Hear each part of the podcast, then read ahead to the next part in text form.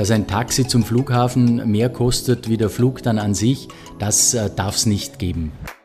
Heute zu Gast der Staatssekretär im Klimaschutzministerium, Magnus Brunner. Herr Staatssekretär, wann ist Ihnen der Klimawandel zum ersten Mal bewusst geworden und was hat das in Ihnen ausgelöst? Naja, also die, der Klimawandel ist natürlich ein ständiger Begleiter, schon seit vielen, vielen Jahren. Äh, natürlich hat man in der Kindheit und Jugend, ich bin doch schon etwas fortgeschrittenen Alters mit Ende 40, äh, in der Kindheit und im jugendlichen Alter nicht so direkt äh, unmittelbar äh, davon Notiz genommen auch. Das hat sich stark verändert. Also meine Kinder, die sind 14 und 7, die wachsen ganz anders auf, mit einem ganz anderen Bewusstsein auch. Ähm, da hat sich viel getan, auch in der Bewusstseinsbildung insgesamt in der Bevölkerung. Also zum, von meiner Jugend zur jetzigen Jugend äh, hat sich viel getan, viel mehr Bewusstsein äh, in, bei den Jugendlichen schon. Und äh, das ist sicher gut, dass man sich äh, intensiver mit dem Thema auch beschäftigt. Sie möchten ja Österreich energieunabhängig machen. Können Sie mir kurz erzählen, wie Sie das Ziel erreichen wollen und auch wann es erreicht werden soll? Ja, wir haben uns das sehr ambitionierte Ziel gesetzt, bis 2030 100 Prozent erneuerbaren Strom in Österreich für Österreich zu produzieren. Äh, und dazu haben wir das Erneuerbaren Ausbaugesetz äh, auf, den, auf die Schienen gebracht. Das wurde jetzt beschlossen, Gott sei Dank, eben um dieses Ziel zu erreichen, wo wir für jede Technologie äh, ganz maßgeschneiderte Lösungen, was die Förderung betrifft, ähm, was die Unterstützung betrifft, ähm, auf den Weg gebracht haben. Jede Technologie für sich, von Photovoltaik über Wind, Biomasse, Wasserkraft und ähm, auch zusätzlich noch einige äh, interessante äh, Bereiche dabei, um die Bevölkerung mehr teilnehmen äh, lassen zu können an der Energiewende. Ähm, also da sind einige Dinge dabei, die wir jetzt mit diesem Erneuerbaren Ausbaugesetz auf den Weg gebracht haben. Wir stellen eine Milliarde pro Jahr zur Verfügung für den Ausbau der erneuerbaren Energien. Und mit diesem Gesetz, in dem wir auch das Fördersystem auf ganz neue Beine stellen, transparenter gestalten, ähm, auch aus jedem Fördereuro mehr an Ökostrom äh, herausbringen möchten. Also mit diesem Bündel an Maßnahmen wollen wir bis 2030 diese 100% erneuerbaren Strom für Österreich erreichen. Sie haben das EAG angesprochen. Können Sie mir da auch ein konkretes Beispiel nennen, was für einen Einfluss das auf die Menschen haben wird? Ja, mein Lieblingsbeispiel sind die erneuerbaren Energiegemeinschaften, wo wirklich äh, jeder und jede gemeinsam mit dem Nachbarn, mit dem Kollegen, mit der Landwirtschaft, mit dem Betrieb in der Nachbarschaft gemeinsam Strom produzieren kann, gemeinsam Strom speichern kann und diesen Strom dann auch gemeinsam verbrauchen kann. Das ist neu, das ist europaweit äh, auch neu, eine, eine sehr innovative Idee.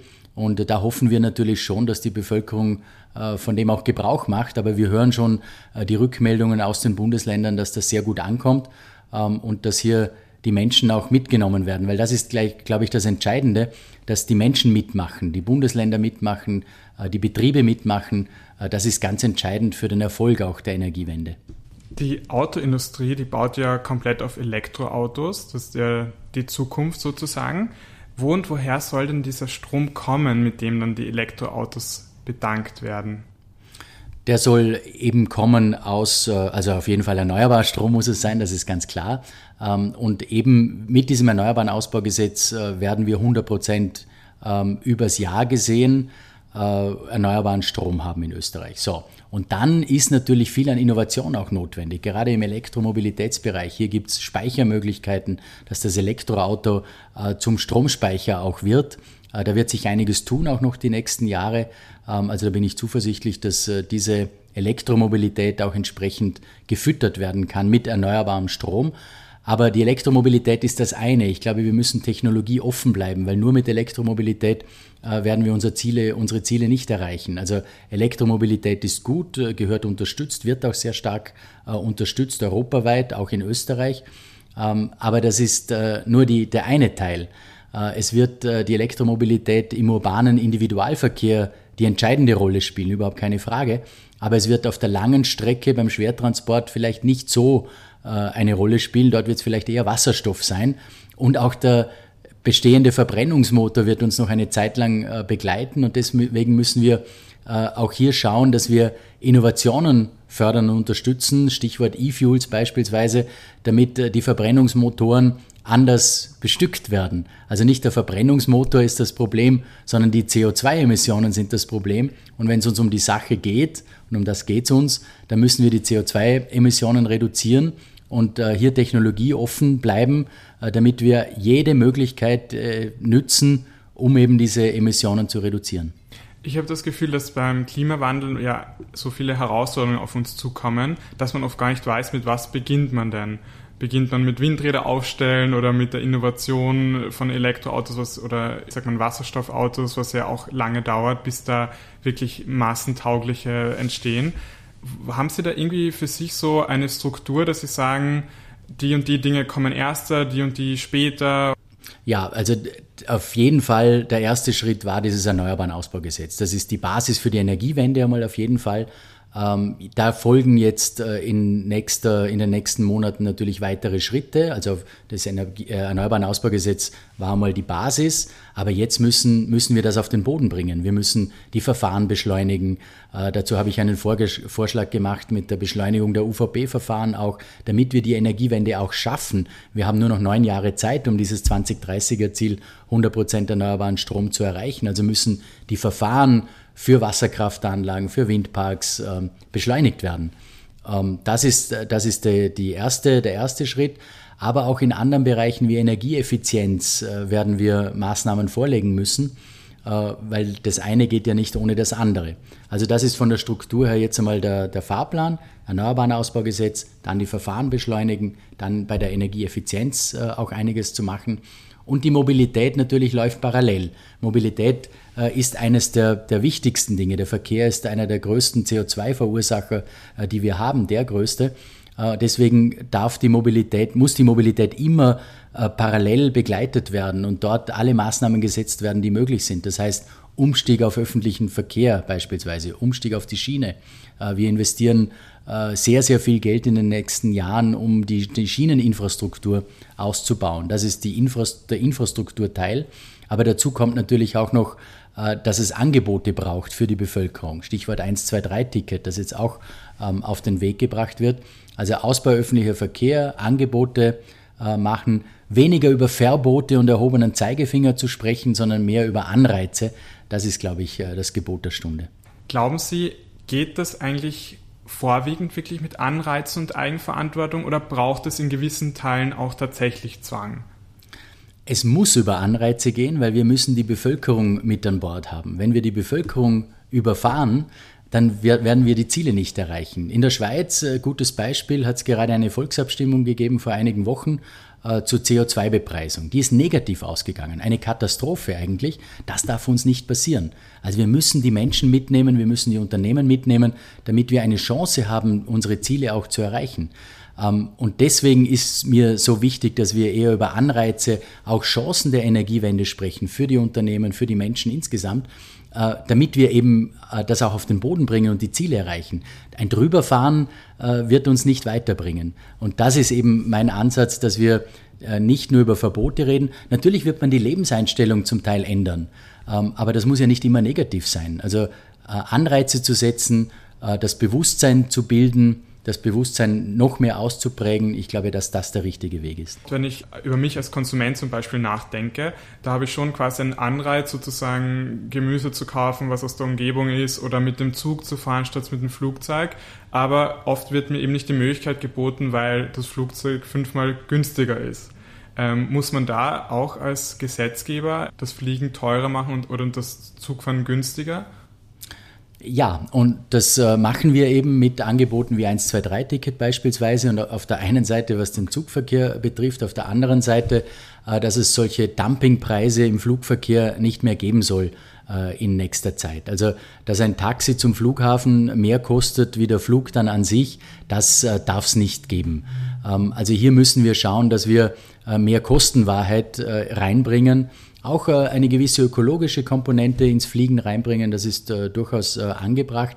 Also hier ist unser Ziel, dass wir europaweit hoffentlich, weil im Fliegen, das ist einfach eine internationale Branche, dass wir europaweit diese, diesen Vorstoß auch unterstützt bekommen von Deutschland, von Holland, von Italien, Frankreich. Das ist, da laufen die Gespräche eigentlich sehr, sehr gut, dass wir diese Kostentransparenz, Kostenwahrheit reinbringen und äh, zumindest die passagierbezogenen Steuern und Abgaben dann auch wirklich an den Passagier weiterverrechnen. Da sprechen wir von circa 40 Euro ähm, pro Passagier, das ein Flugticket dann kosten wird. Das ist schon besser wie diese berühmten 9,90 Euro äh, Anti- oder 9,90 Euro Dumpingangebote. Sie sind ja in Vorarlberg aufwachsen. Wo, wo erkennen Sie dann einen Unterschied zwischen Klimaschutz oder klimafreundlichem Verhalten am Land und in der Stadt? Das stimmt, das sind natürlich unterschiedliche Voraussetzungen auch. Da muss man, so ehrlich muss man sein, gerade was den öffentlichen Verkehr betrifft, da hat man in, in einer Stadt wie Wien natürlich gewisse Vorteile. Du hast die U-Bahn vor Ort, das Auto ist, steht nicht so im Mittelpunkt.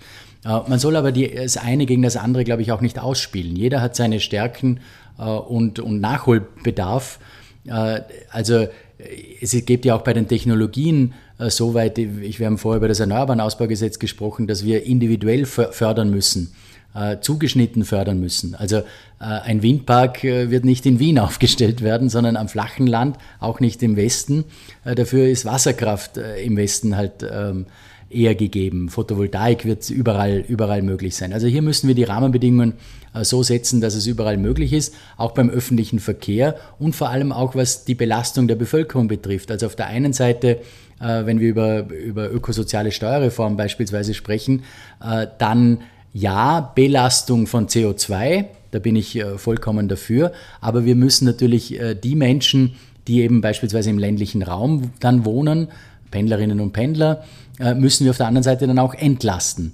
Ähm, und deswegen äh, bin ich dafür, dass wir einfach insgesamt technologieoffener bleiben, äh, weil Menschen im ländlichen Raum vielleicht auf, das, auf den Pkw noch weiter angewiesen sein werden und nicht von heute auf morgen nur immer auf den öffentlichen Verkehr umsteigen können. Ausbau des öffentlichen Verkehrs, ja, super, sollten wir tun, aber eben auch auf die Lebensrealitäten der Menschen im ländlichen Raum Rücksicht nehmen. Mhm. Weil ich bin ja, ich frage deshalb, weil ich bin ja am Land aufwachsen, in Kärnten mhm. und in einem Tal, was ziemlich ähm, strukturschwach ist, nennt man das, glaube ich, im Fachbegriff. Ähm, und da kann ich mich erinnern, war lange Zeit, wie ich noch in der Schule war, quasi am unteren Rand des Tals ähm, eine Schiene, also ein Zug, eine Bahn. Und jeder, der aus dem Dorf quasi in die Schule gefahren ist oder zur Arbeit, hat da wirklich ziemlich weit runtergehen müssen zum, mhm. in der Nähe vom Fluss, weil da unten die Bahn war. Und im Endeffekt sind nur Schüler damit gefahren und sonst war es immer leer. Und nun haben sie das so gemacht, dass sie daraus das aufgelassen haben und eben mit Bussen fahren, was eigentlich sehr vernünftig ist, weil die halten direkt im Ortskern und niemand muss immer so weit gehen. Also ich habe das Gefühl, dass quasi nur Schiene, wenn man oft immer hört, ja, Ausbau der Bahn, auch nicht immer adäquat ist. Es ist immer sehr darauf an, ähm, ankommt, wo ähm, in Österreich. So ist es, also genau ja. richtig. Darum, darum meine ich eben, Technologieoffenheit äh, heißt ja auch, dass wir offen sind für, für Angebote. Also wo macht welches Angebot Sinn? Ähm, es macht, äh, wenn wir beim Schienenbeispiel bleiben, natürlich Sinn, so viel wie möglich zu elektrifizieren beispielsweise. Aber Elektrifizierung ist nicht überall äh, gut, auch was, äh, was die Wirtschaftlichkeit betrifft. Also Beispiel Zillertalbahn, die haben das sich angeschaut, was ist gescheitert, alles zu elektrifizieren oder eine Wasserstofflösung zu machen und sind draufgekommen, Wasserstoff ist dort besser. Erstens einmal, weil es den erneuerbaren Strom äh, gibt aus, aus dem Wasserkraftwerk äh, im Zillertal und weil die Gegebenheiten, die topografischen äh, für Wasserstoff jetzt halt besser sind. Also man muss sich genau anschauen, wo macht was mehr Sinn. Und das meine ich eben auch, also die Elektromobilität sicher äh, im urbanen Individualverkehr, aber vielleicht Wasserstoff, was die lange Strecke, was, was den Schwertransport betrifft. Und äh, wir müssen eher schauen, eben, man kann nicht überall eine Schiene hinlegen, wie Sie richtig gesagt haben. Da werden es vielleicht Busse sein. Wir müssen nur schauen, dass wir die Busse dann umweltfreundlicher antreiben. Und das kann entweder ein Elektrobus sein, wo es Sinn macht, wo die Lademöglichkeiten, die, der Umschlag sozusagen dann auch äh, entsprechend ist, dass man äh, die Busse dann auch wieder aufladen kann.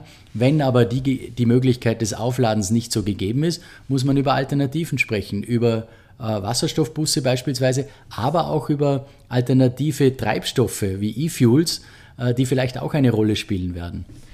Was ich bei diesen Alternativen und bei diesen technologischen Neuerungen ähm, nur als Fragezeichen sehe, ist eben die Länge der Innovation, wie lange das dauert, bis es marktreif ist und auch bezahlbar. Glauben Sie, haben wir Zeit, um so lange auf manche Technologien zu warten? Ja, wir müssen, wir müssen da extrem äh, an Geschwindigkeit dazu gewinnen, auf jeden Fall. Äh, das ist ganz wichtig. Äh, darum verstehe ich auch die Zurückhaltung von manchen nicht. Also wir können ja nicht nur auf die E-Mobilität setzen. Noch einmal, das ist gut und richtig und ja. wunderbar, aber da müssen wir einfach offener bleiben und schneller werden auch bei den Alternativen, weil, wie gesagt, die Elektromobilität macht nicht überall Sinn. Ähm, deswegen müssen wir dort schneller werden und äh, es gibt ja, also die ganze Wissenschaft und Wirtschaft äh, ist ja überzeugt, beispielsweise beim Wasserstoff, dass es die Zukunft ist und dass wir äh, die Energiewende äh, wahrscheinlich nur schaffen werden, wenn wir das Thema Wasserstoff auch entsprechend ernst nehmen. Also da geht es mir ein bisschen zu langsam eigentlich. Wir bauen gerade mit der OMV eine Elektrolyseanlage, die größte. Also perfekt, Österreich. perfekt. Darum haben wir ja auch bei diesen äh, beim Erneuerbaren Ausbaugesetz einen großen Teil für Wasserstoff vorgesehen, genau für Elektrolyseanlagen äh, aus erneuerbarem Strom, äh, damit die, dieses Thema auch weiter forciert wird und an Geschwindigkeit auch gewinnt. Also ganz wichtig, weil, und da sind auch viele sehr innovative Möglichkeiten, die diskutiert werden. Wenn ich an Kärnten denke, wenn Sie aus Kärnten kommen, da gibt es in, in, ein wunderbares Projekt, wo Wasserstoff für die industrielle, bei der industriellen Nutzung äh, angewendet wird. Äh, und das Abfallprodukt dieses Wasserstoffs in der industriellen Nutzung wird aufgereinigt und dann in der Mobilität noch einmal verwendet. Perfekt eigentlich. Ein anderes Beispiel, jetzt das Kärntner Beispiel war das eine, aber ein anderes Beispiel, die Firma Empreis in Tirol, die hat einfach die, diese dreifache Nutzung des Wasserstoffs, nämlich industriell als Speichermedium und in der Mobilität perfekt genutzt, indem sie eigene industrielle Produktionen, Brotbacken in dem Fall. Äh, dort verwenden sie Wasserstoff und stellen aber auch ihren gesamten Fuhrpark der LKWs auf Wasserstoff um, machen am Standort äh, der Zentrale eine eigene Elektrolyseanlage und bedienen dort alle drei äh, Möglichkeiten, die der Wasserstoff bietet. Also jetzt nur als Beispiel, es muss ja nicht immer Wasserstoff sein, aber, aber es ist schon viel im Tun und, und genau diese Mehrfachnutzung ist eigentlich toll. Was ich spannend finde, Sie haben ja gerade früher das Zillertal erwähnt, dass die dort selber evaluiert haben, was für die am besten ist und dann eben weggekommen sind von Elektro hin zu Wasserstoff.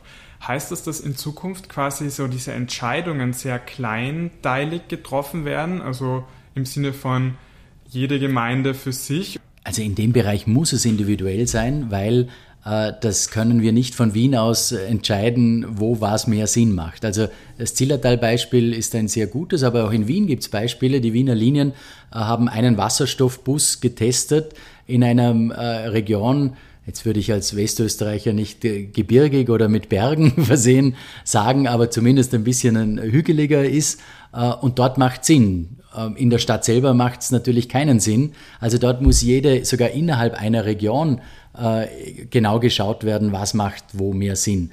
Ähm, also das soll schon regional entschieden werden, natürlich, und nicht äh, vom Schreibtisch aus Wien aus. Nehmen wir mal an, wir schaffen das mit der Energiewende, ähm, wir bauen sehr viele Windräder, Photovoltaikanlagen.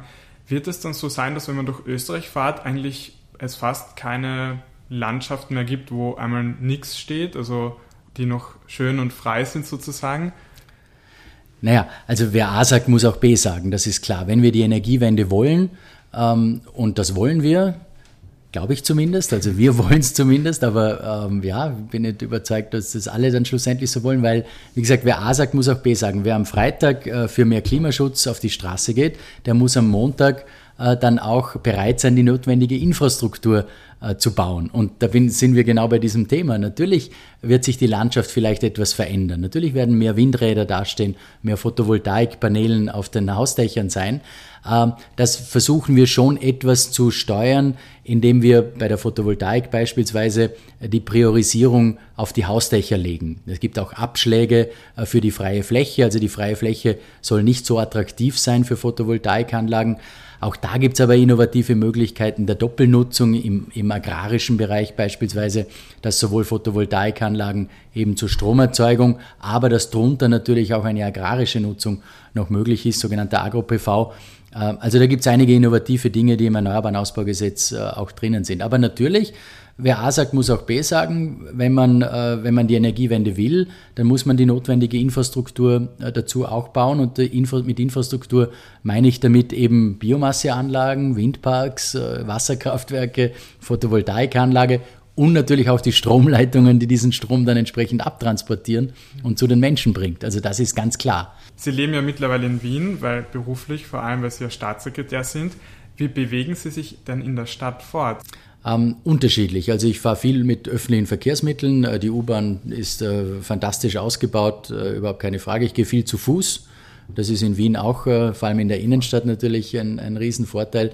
Wenn es etwas außerhalb geht, äh, fahre ich entweder mit dem Zug oder mit dem Wasserstoffauto, ähm, das äh, ich zur Verfügung habe. Also unterschiedlicher Mix, den ich hier verwende. Und zu guter Letzt darf ich fragen, was ist denn Ihr Lieblingskretzel in Wien? Wo fühlen Sie sich am allerwohlsten? Uh, das ist auch uh, unterschiedlich. Uh, wenn man ein bisschen außerhalb ist, natürlich in den, im, im Weinbergengebiet, uh, ist, es, ist es schön. Da habe ich zwei, drei ähm, auch befreundete Winzer, die ich immer wieder besuche in Wien. Wien ist ja eine, eine Traumstadt auch für den, für den Wein an sich. ansonsten ist die Innenstadt immer wunderschön. Ähm, und ich habe eine Zeit lang im siebten Bezirk gewohnt. das ist natürlich auch immer eine sehr urbane Umgebung. Also unterschiedlich ja, Hipster, aber mein Gott, nein, ich sehe es eher äh, mit dem kulturellen Angebot auch in Richtung Museumsquartier. Ähm, also gibt es unterschiedliche Bereiche in Wien. Ähm, ist ja auch nichts Schlechtes, Hipster. Das ist nein, ja, nein, macht es auch sehr cool quasi. Nein, auf jeden Fall. genau. Na dann herzlichen Dank für das spannende Gespräch, hat mich sehr gefreut. Vielen Dank, danke Ihnen.